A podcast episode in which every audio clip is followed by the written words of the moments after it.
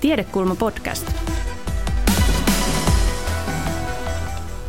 Millaisen tietoon ja äh, tietoon eriarvoisuuteen liittyvä poliittinen päätöksenteko pohjautuu? Vaikuttaako se, meneekö se viesti läpi, läpi poliitikoille? Ja, tota, ja millä tavalla tiedeyhteisön tuottamaa tietoa pystyy ylipäätänsä kytkemään tähän poliittiseen päätöksentekoon?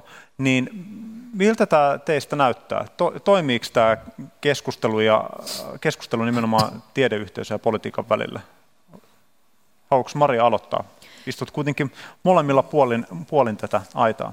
No joo, siis kyllähän sitten kun katsoo yliopistomaailmasta käsin sitä, kun oltiin jatkuvasti hakemassa uusia apurahoja ja pieniä pätkiä ja se niin kuin riekaleisuus siinä urassa tuottaa myös sitä, että ei ole aktiivisesti aikaa käydä jotain vuoropuhelua Twittereissä ja antaa haastatteluja ja tehdä poliisibriefejä. Et siellä on niin kuin tosi paljon odotuksia ja ristiriitaisiakin odotuksia, kun pitäisi yhtä aikaa opettaa ja tehdä tutkimusta ja muuta. Et siinä on yhtäältä kyse niin kuin silleen korkeakoulutuksen rapautumiskehityksestä, joka sitten niin kuin tietysti heikentää sitä koko yhteiskuntapoliittista vuoropuhelua.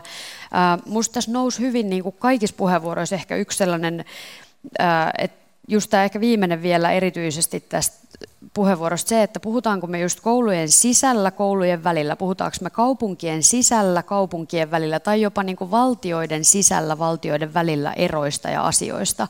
Sitten kun Suomeen verrataan maailmanlaajuisesti muihin valtioihin, niin Suomi pärjää hirveän hienosti, mutta meidänkin lähtökohta niissä meidän eriarvotutkimuksissa oli mennä pintaa syvemmälle, katsoa keskiarvojen taakse, katsoa niitä niin kuin tietyllä tavalla ääripäitä, niitä päitä, jotka jää ulkopuolelle myös tutkimuksista. Että hirveän merkityksellistä on se, että meillä on monenlaisia erilaisia mittareita – ei vain sitä Gini-kerrointa. Sitä kun me tuijotetaan, niin ekonomistit sanoo ensimmäisenä, että no eihän se nyt ole hirveästi tässä heilahdellut sitten 90-luvun laman jälkeen. Ei ole mitään köyhyys, eriarvoisuusongelmaa. Joskin Kelan tutkimusprofessori Olli Kangas on aina sanonut, että itse asiassa 90-luvun laman jälkeen Gini-kerroin nousi radikaalisti ylemmälle tasolle ja jäi sinne. Ja siellä se on edelleen. Sekin on ollut poliittinen valinta eikä siihen ole niin kuin mitenkään ihan hirveän suurilla liikahduksilla sit edelliset mitkään hallitukset kyenneet vaikuttamaan. Mm.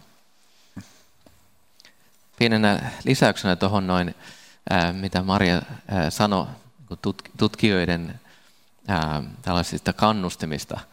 Eli kun joudutaan niin kuin jatkuvasti hakemaan lisää pätkärahoitusta jostain ja niin poispäin, ää, niin tietysti yksi tapa, jolla voisi kannustaa tutkijoita siihen, että että ollaan aktiivisesti yhteydessä politiikkaan päin, olisi se, että se laskettaisiin niin kuin meritiksi tällaisessa, että on tuottanut mm. tällaisia tiivistelmiä, taustamateriaaleja johonkin mm. poliitikkojen tueksi.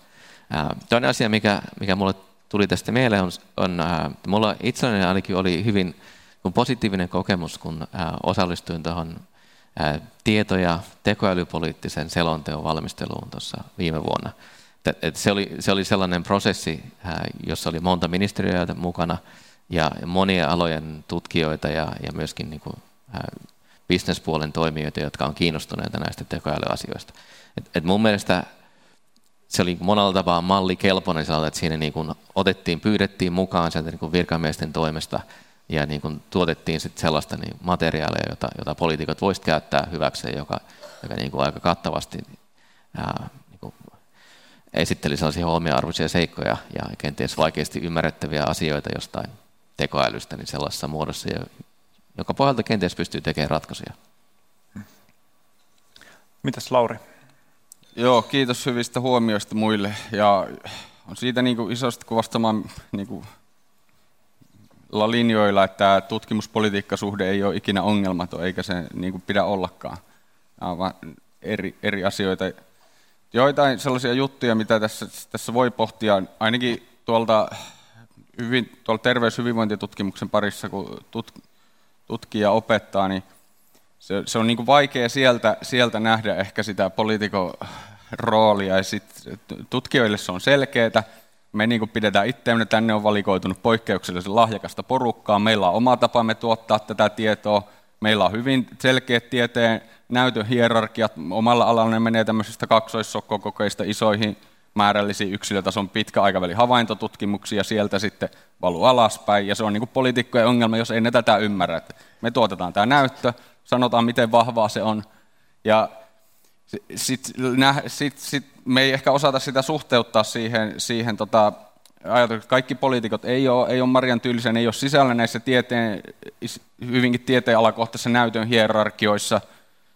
Ne, ne tota, joutuu aina tekemään valintoja epävarmuudessa, joutuu päättämään ihan, että keneen luottaa, minkälaiseen tietoon luottaa. Ja yksi, yksi tosi iso juttu, mitä me tutkijat niin kuin ei ainakaan omalla alalla kovin hyvin hahmoteta sitä, että ihan yhtä tärkeää kuin se meidän esittämien ratkaisujen tehokkuus, niin on niiden toimeenpantavuus kuinka hyvin ne niin kuin istuu vallalla olevaan niin kuin poliittiseen ilmapiiriin ja kansalaismielipiteisiin ja näin edelleen.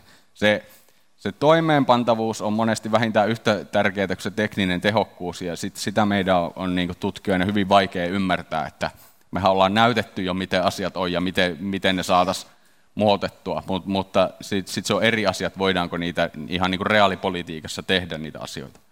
Eli tämä, suhde ei ole ikinä ongelmaton, mutta ei sen ehkä pidä ollakaan, mutta tämän tyylistä niin keskustelua, sillä sitä ehkä saadaan vähän lähemmäksi. Tai...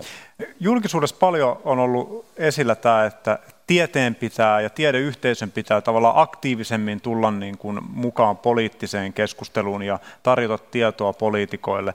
Ja että jokaisen tutkijan pitäisi olla vähän niin kuin oman elämänsä huippulobbari, joka pystyy sitten tota noin, hyvin pureskeltuun tämmöiseen niin kuin muotoon, että se pari A4 taitaa olla liikaa, että se pitää olla niin kuin naseva twiitti, että saa sen, saa sen tiedon läpi.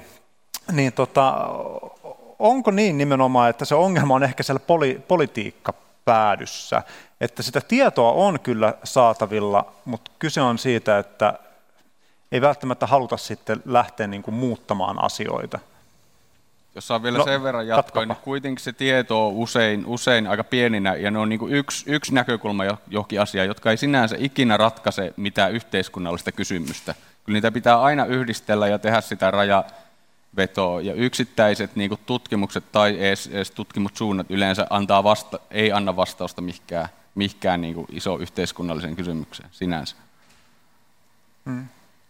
Sonia. Niin, siis mä mietin, että, että se semmoinen niin tutkijoiden ja poliitikkojen vuoropuhelu, niin sehän itse asiassa ei, ei mene useinkaan näin suoraviivasti, vaan siinä on yleensä kaksi välittävää tekijää, joista ensimmäinen on niin kuin yliopiston tiedotus ja viestintä, joka ainakin meidän yliopistossa mun mielestä tekee hirveän hyvää työtä, mutta mä en ole aivan varma, että tavoittaako niin kuin tällainen keskushallinnon viestintäyksikkö kuitenkaan kaikkia tutkijoita, ja se on se, missä mun mielestä meidän tutkijoiden pitäisi olla itse niin kuin talon sisällä aktiivisia, että me, ollaan, me tiedotetaan meidän tutkimuksista sisäisesti, ja sen jälkeen viestintä, joka on niin kuin ammattilaisia siinä, hoitaa sitä asiaa myös eteenpäin.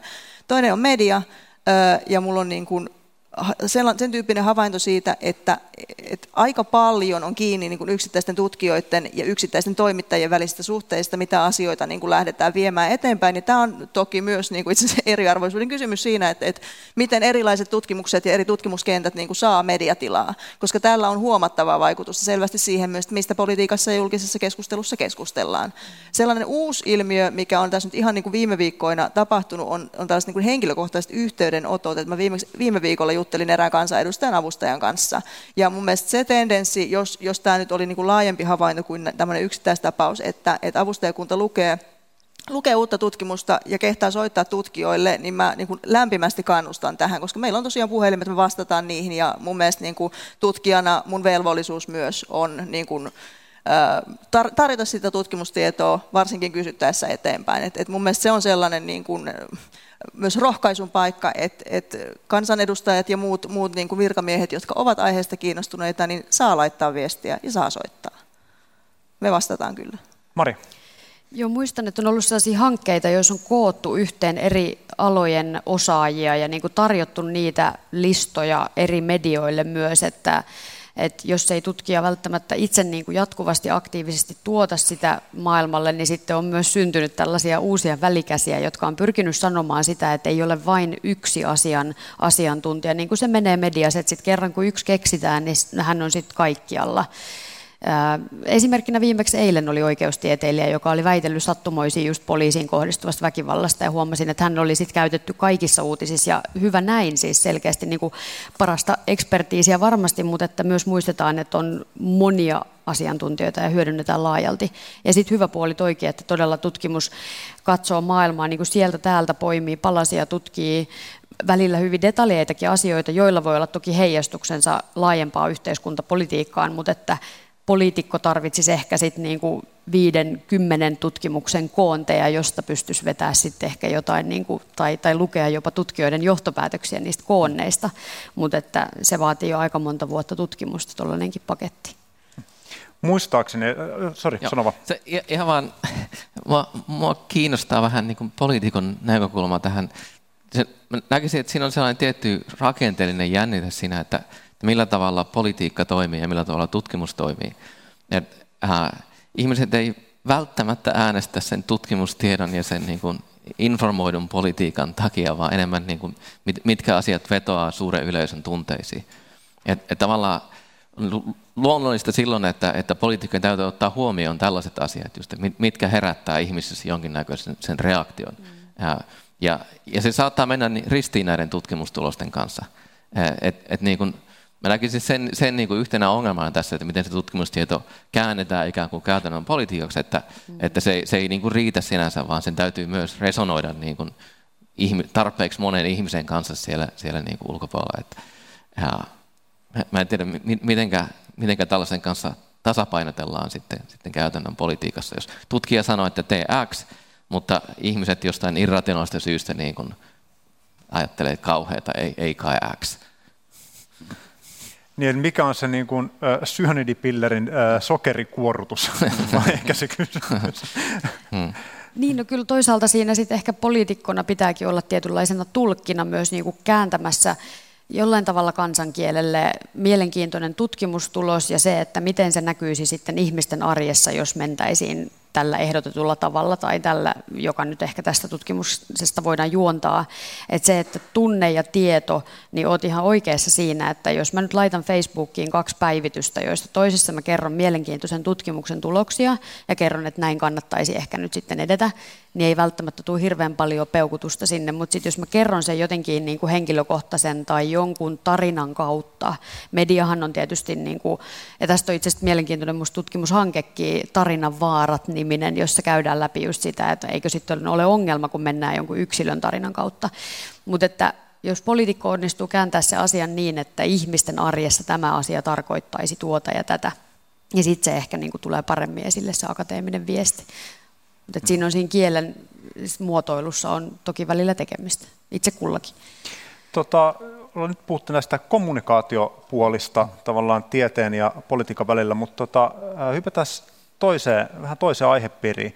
Miten, äh, millaisia mahdollisia negatiivisia vaikutuksia voi olla sillä, että eriarvoisuudesta aletaan puhua yhä enemmän tällaisena niin kuin turvallisuuskysymyksenä tai kansallista turvallisuutta koskevana ongelmana. Tai, ja ylipäätänsä aletaan, niin kuin, termi taitaa olla turvallistaminen, että se alkaa niin kuin valua sinne piiriin. Haluatko Maria aloittaa? No joo, siis tuossa tota, kun pidin puoluekokouksessa puheenvuoron siitä, että okei, että jos ja kun nyt tulen valituksi vihreiden puheenjohtajaksi, niin millaista turvallisuuskäsitystä haluan pitää esillä ja miten se niin linkittyy tähän pestiin, ministerin pestiin, niin sisäministeriö on tuottanut raportteja ja vuosikausia, joissa sanotaan, että syrjäytyminen on suomalaisen turvallisuuden, sisäisen turvallisuuden suurin uhka. Ja Tämä oli pointti, jonka nostin vahvasti esille, jota jatkuvasti nostan toisen tässäkin aloituspuheenvuorossa kautta rantain esille. Ja sitten musta tuntuu, että ihmiset reagoi siihen niin, että aa, että okei, kun nyt köyhyystutkija on tässä pestissä, niin nyt hän puhuu tästä, että ikään kuin mä olisin jotenkin keksinyt sen asian, vaikka se on ollut ministeriön niin kuin itsensä jo pitkään raportoima asia. Että silloin myös jotenkin merkitys selkeästi, että millaisilla profiileilla asioita nostetaan. Ehkä se ei ole sitten aikaisempien ministerien puheissa samalla tavalla noussut. Mutta sitten mitä tulee tähän turvallistamiseen, niin se on kyllä myös, niin kuin, sehän on paikoin huolestuttava kehityskulku, vaikka niin kuin perusoikeuksien kannalta. Ja tiedustelulakien kohdallahan puhuttiin siitä, että miten paljon viranomaisille pitää antaa valtuuksia tiedustelussa, missä kohtaa tullaan ihmisten niin kuin yksityisyyden piiriin ja rajoitetaan perusoikeuksia, sananvapautta, kaikkea mahdollista tätä. Niin siellä on se jatkuva tasapainoilu näiden kysymysten kohdalla. Ja kyllähän niin kuin vaikka ylipäätään siis terrorismin torjunta kysymyksenä on asia, joka jatkuvasti asettaa vastakkain myös niin kuin perusoikeuksia ja oikeusvaltiokehitystä. Mm. Se haastaa oikeusvaltiokehitystä monella tavalla. Ei mitenkään helppoa. Sonia. Joo, vähän, vähän tähän niin kuin jatkaen. Siis me on puhuttu tässä keskustelussa tähän asti aika paljon niin kuin, yhteiskuntaluokkaan tai sosioekonomisiin eroihin liittyvistä asioista, mutta sitten kun tullaan koulutuksen kentälle, niin nämähän on ilmiöitä, jotka aina sitoutuu aika moninaisella tavalla esimerkiksi etniseen taustaan, sukupuoleen, vammaisuuteen, moniin, moniin niin kuin muihin ilmiöihin täysin samanaikaisesti. Mm. Ja silloin kun me käydään sitä syrjäytymiskeskustelua, että ketkä ovat meidän yhteiskunnassa niitä, ihmisiä, jotka ovat syrjäytyneet tai syrjäytymisvaarassa, niin silloin tavallaan ähm, se, semmoinen tärkeä kysymys on katsoa, että, että, että ketkä myös siinä keskustelussa tulevat tavallaan syrjäytetyiksi, eli kenestä mm. rakennetaan se potentiaalinen uhka niin kuin diskursiivisesti niissä keskusteluissa, mitä käydään. Ja, ja siinä niin kuin sellainen tietynlainen tarkkuus niin on, ehkä, on ehkä sellainen... Ähm, aika tärkeä tekijä, koska siinä on toki myös paikka, jossa voidaan niin kuin tarkoitushakuisesti rakentaa sellaisia, sellaisia uhkia, joilla on joku muu, muu tarkoitusperä. Mm. Äh, joo. Tota, mä, mä ajattelen, että äh, ehkä olennaista, jos miettii niin kuin eriarvoisuutta, niin kuin, että onko, onko sitä hyvä ajatella turvallisuuskysymyksenä on se, että mikä se kontrasti sille on. Minkälaisena muunlaisena kysymyksenä sitä voisi tai pitäisi ajatella. Ja mä ajattelen niin, että, että monenlaista, tai ainakin sellaista, mitä mä kutsuin eri vertaisuudeksi, niin pitäisi ajatella enemmänkin oikeudenmukaisuus, oikeudenmukaisuuskysymyksenä kuin turvallisuuskysymyksenä. Eli, eli jos, jos niin kuin jotain ryhmää jollain tavalla alistetaan, mutta ne on sellaisia nöyriä ja lampaita, ne ei rupea siitä niin kuin rettelöimään. Niin ei, ei se tee sitä oikeaa, vaikka, vaikka ei olekaan mitään niin kuin turvallisuushaastetta tämän, tämän seurauksena. Et, et tavallaan se, se turvallisuus on niin kuin yksi asia, joka tietysti voi olla, voi olla niin kuin seurauksena tällaisesta eriarvoisuudesta, mutta se ei niin kuin itsessään ole ensisijaisesti se, se niin kuin ongelma, vaan kyse on pikemminkin tällaista yhteiskunnallisesta oikeudenmukaisuudesta. Tota, Sitten vähän, vähän tästä tämän niin kuin sivusta, niin tota, miten te näette, että ää, miten tähän eriarvoisuuden tutkimukseen onnistuu sisällyttämään näitä ennaltaehkäiseviä tai eh, ehkäiseviä näkökulmia. Että onko meillä jotain niin kuin työkaluja, millä me pystytään sitten ää, tietämään, että nämä ehkäisevät toimenpiteet on todellisuudessa sitten eh, tuota, ehkäissyt myös syrjäytymistä.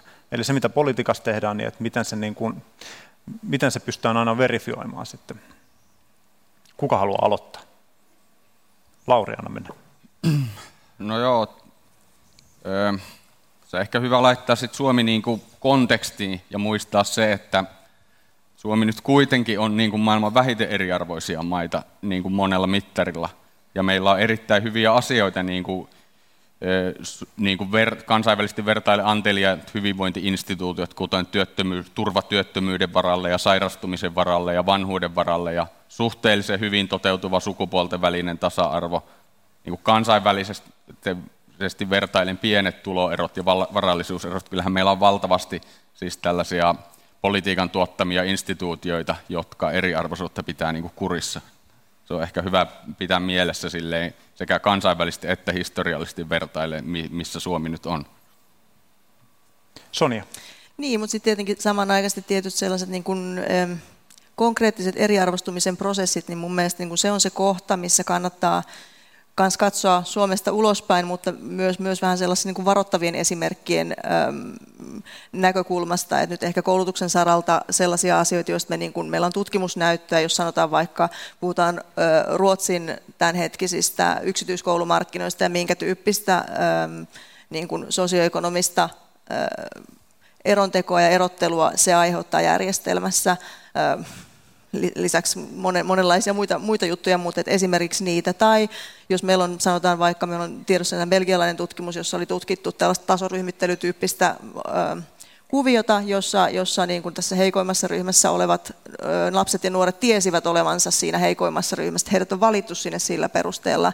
Tämän tiedettiin aiheuttavan itsessään koulukieteisiä asenteita. Että se niin kuin tavallaan tällainen ryhmittely johti siihen, että nämä nuoret ja lapset alkoivat myös ajatella siitä koulusta kielteisemmin, millä toki on seurauksia siihen, miten he pärjäsivät siellä koulussa sen jälkeen. Ja jos me tunnetaan tällaisia niin kuin, syklejä ja, ja ketjuja niin kuin kansainvälisistä tutkimuksista ja pystytään tarkistamaan, että, että millä tavalla tämä sama ilmiö toteutuisi Suomessa, niin toki tämä on ehkä niin kuin se käänteinen keino, jolla voidaan miettiä niitä ennaltaehkäiseviä toimia, että mitä nyt ei ainakaan kannattaisi tehdä, mikäli tavoitteena on eriarvoisuuden vähentäminen tai ei ainakaan sen kasvattaminen. Maria. Joo, usein tuntuu, että tutkimuksessa, ähm, tai okei, okay, sanotaan niin päin, että kun poliitikko tekee päätöksiä, on hirveän paljon helpompi tehdä vaikka valtuusto aloite tai, tai vaikka eduskunnassa aloitetta jostain toimintamallista, työskentelytavasta, joka on jossain havainnoitu hyväksi, tällainen best practice jostain. Jos siitä on tehty vaikuttavuusarviointia, katsottu, että mitä se syö ja mitä tuotoksia sitten sieltä tulee. Jos se on tehty numeroiksi, usein tuntuu, että niin kuin, sitten kun on numeroita, sitten kun on rahaa, niin sitten se alkaa kiinnostaa poliitikkoja sen takia, että silloin usein käytettävissä joku tietty könttä rahaa. Ja jos sen pitää miettiä, että laitanko tämän köntän nyt tähän toimintamallin edistämiseen, vai laitanko sen johonkin, mistä en tiedä, mitä se tuottaa, niin silloin yllättäen se valmis toimintamalli on helpompi myydä siellä, että se, se niin kuin arviointitiedon tuottaminen aina kaikesta, mitä tehdään.